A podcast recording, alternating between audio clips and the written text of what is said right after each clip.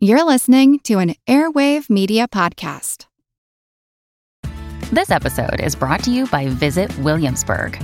In Williamsburg, Virginia, there's never too much of a good thing. Whether you're a foodie, a golfer, a history buff, a shopaholic, an outdoor enthusiast, or a thrill seeker, you'll find what you came for here and more. So ask yourself, what is it you want? Discover Williamsburg and plan your trip at visitwilliamsburg.com. What's 9 feet wide, 11 feet high, 52 feet long, and used by both strap hangers and starfish? I'm Jim Metzner, and this is the Pulse of the Planet. To help the fish population of Delaware Bay survive, scientists are creating artificial reefs which are home to mussels and other creatures that fish feed on.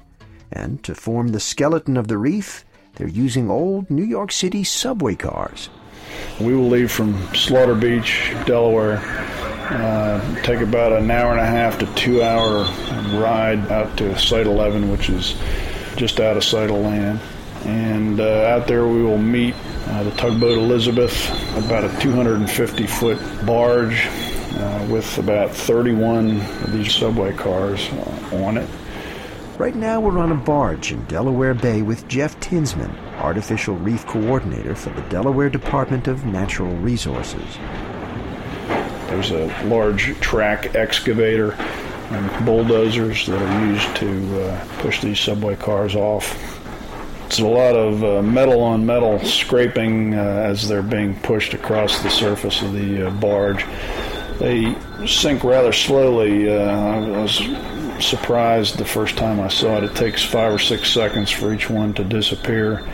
The heavier part is the uh, the floor, so no matter how they go off, they seem to right themselves as they sink and uh, gradually uh, slide under the surface of the water.